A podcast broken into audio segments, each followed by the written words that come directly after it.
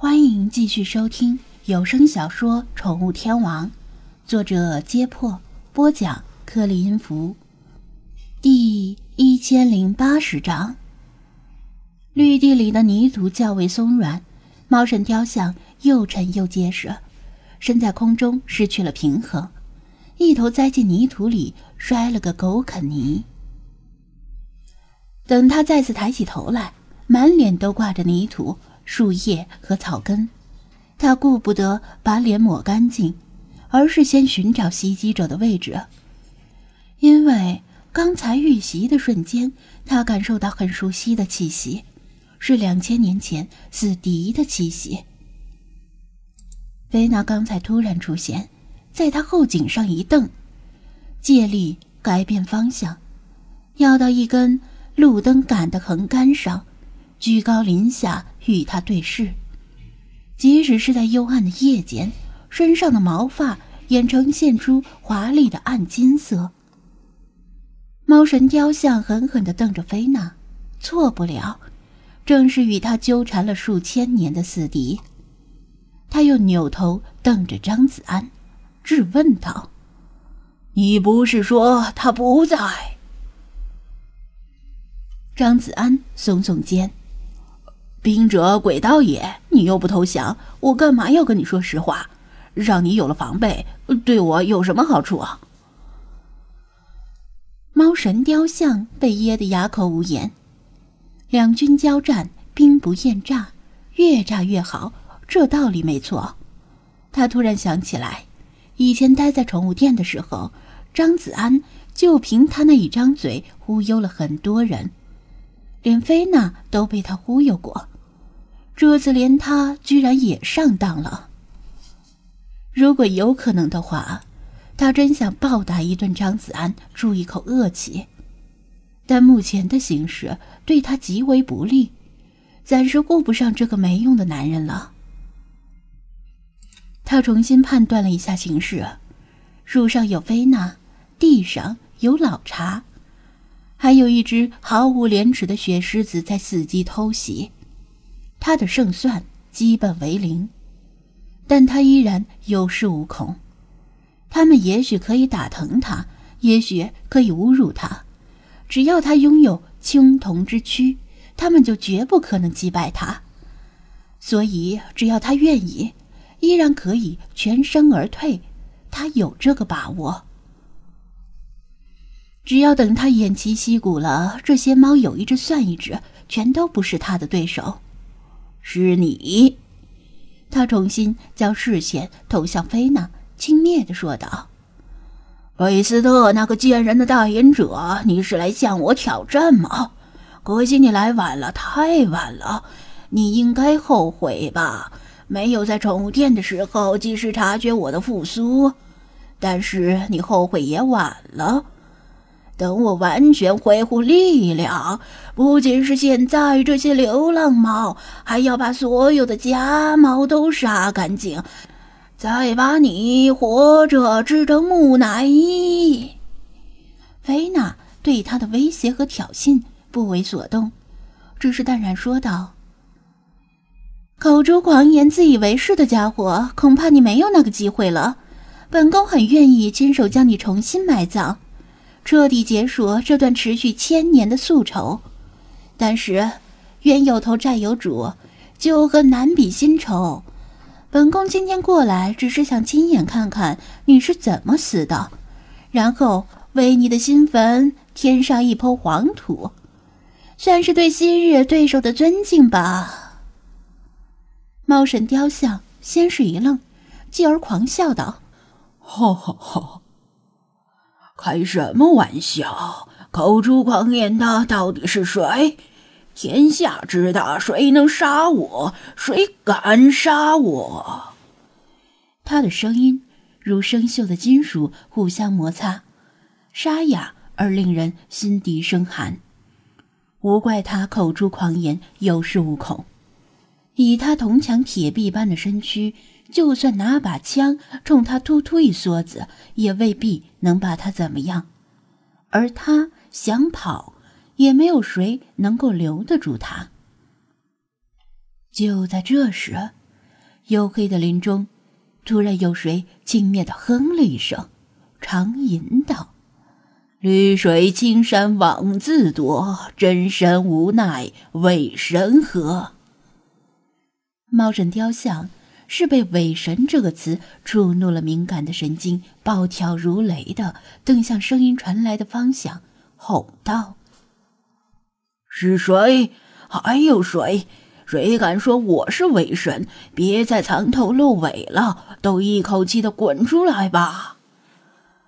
他记得这个声音，刚来到这片绿地时，这个声音就说过几句莫名其妙的话，什么“千年魔怪五偏千”之类的。当时他就憋了一肚子的气，因为他是神，不是什么魔怪。现在声音的正主终于要现身了，那个方向响起踩踏草叶的声音。弗拉基米尔缓缓地走出来：“是我说的。”你，猫神雕像怀疑地打量着弗拉基米尔。如果说他对老茶和雪狮子尚有模糊的印象，那么眼前这只猫绝对是第一次见。老茶头戴斗笠，身穿长袍，一看就与众不同。菲娜气质华贵出尘，斑纹于近代猫迥异。就算是雪狮子，也深具异象。与通常的白猫不同，有一道龟背黑线贯穿额顶。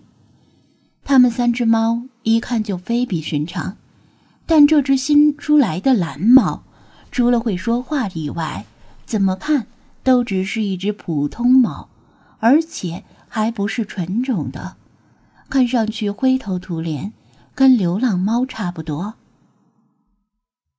你是谁？报上名来。猫神雕像说道。弗拉基米尔答道：“我是弗拉基米尔。”弗拉基米尔。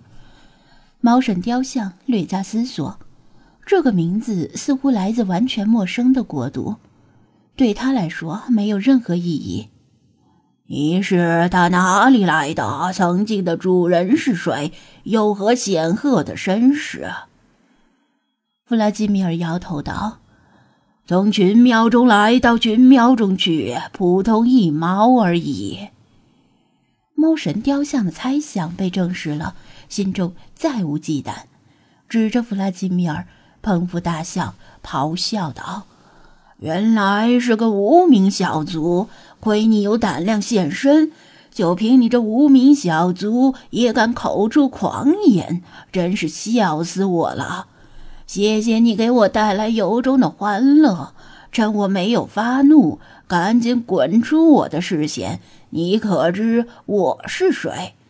在脚下这个国度的原始人还在玩泥巴的时候，我就已经存在于这个世界。人们供奉我，比供奉贝斯特还要早呢。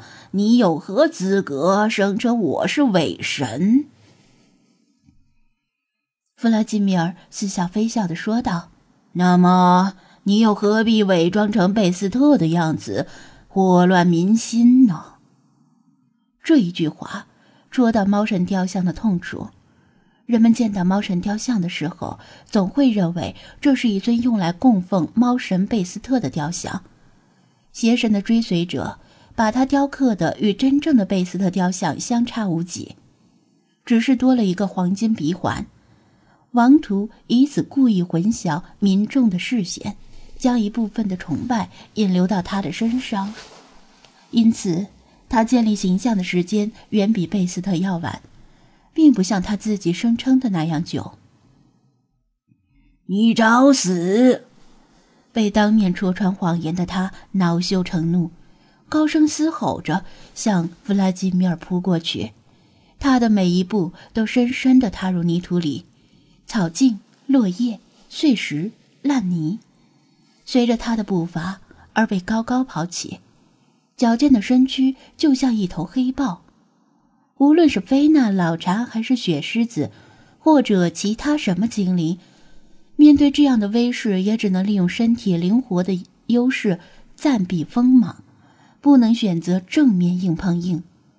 弗拉基米尔没有躲闪的意思，就那么淡然的盯着他，仿佛已经接受了死亡的命运。十来米的距离，眨眼即至。猫神雕像心中窃喜，暗笑这只蓝猫原来是个傻瓜，现在即使想躲也来不及了。最后一次蹬地，他全力跃起，张开血盆大口向弗拉基米尔的脖颈咬去。青铜的獠牙在月色下闪着寒光。弗拉基米尔没有什么优势，只是抬起一只前爪。不像其他猫一样用爪尖攻击，而是紧握成拳，深吸一口气，高声喝道：“吃我一记喵喵主义铁拳！”在猫神雕像看来，这一拳如这只蓝猫一样稀松平常，既不像老茶出招那么凌厉，又不像菲娜的动作那么敏捷，更不如雪狮子那么无耻，既没速度，也没力量。如此软弱无力的一拳，是绝不可能对他造成任何伤害的。他的质量大，惯性也大，速度已经提升至极限，就算想临时闪避也来不及转向。再说，根本没有闪避的必要。就在他的獠牙和弗拉基米尔的脖颈近在咫尺之际，弗拉基米尔拳头已经从侧面击中了他的下巴。这本应该是软弱无力的一拳，猫神雕像的眼前却突然出现了重影。弗拉基米尔的身体从他的视线中变成部分重叠的两个，然后从他的视野里消失了。他听到自己牙根断裂的声音，他听到自己下颌骨破碎的声音，他听到，他暂时什么也听不到了，因为一侧的耳朵扭曲变形。导致新生的耳道被堵塞，新生耳膜被撕裂。他沉重的身体在朦胧的月色下，像断了线的风筝一样飞了起来，在空中盘旋了两三周，然后翻滚着落在地上，于是未消，汤平一堆荆棘，压垮一片荒原，砸断几株灌木，最后被一棵粗壮的松树挡住。被震落的松针洒满他的全身，直到这时，迟来的痛感才从他新生的神经中传入脑海。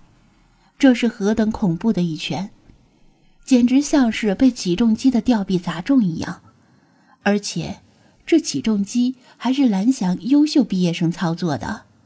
等一下，蓝翔，蓝翔，这其中是否有什么联系呢？猫神雕像躺在松针与荒原之中，呆呆的盯着渐渐西沉的明月，震惊、恐惧和耻辱，甚至压过了痛苦。思维涣散到不知道什么地方去了，真是狼狈呀！这样一只普通猫，为什么能把堂堂的神搞得如此狼狈不堪呢？他想破脑袋也想不明白。但是他没有死，虽然身受重创，但他还有一战之力。神是不会躺着死去的。他强忍住钻心的痛楚，挣扎着站起来，抖落身上的松针。还没有完，你准备好承受神的怒火吧？他喘息着说道，但是声音由于口腔破裂而模糊不清。再怎么说。他早在数千年前就已经身经百战，拥有丰富的作战经验。他的信徒们无数次被法老王的军队围剿，死伤殆尽，不得不退入沙漠深处，以图东山再起。他已经看出来了，面前这只蓝猫拥有奇大无比的力量，但是敏捷性恐怕与菲娜相比，比起他来也逊色不少。如果能充分发挥自己的优势，不去跟蓝猫硬碰硬，应该有一定的胜算。毕竟蓝猫的身体是血肉之躯，只要被它的獠牙和爪子划到一下，对方就非死即伤。弗拉基米尔只看了他一眼，略带怜悯的说道：“既然你不肯投降，那就让你灭亡。”我是神，谁有资格让我投降？谁敢让我灭亡？猫神雕像发狂般的怒吼道：“睁大你的眼睛，看看周围吧。”弗拉基米尔轻笑：“你已经陷入了喵民战争的汪洋大海，还在负隅顽抗。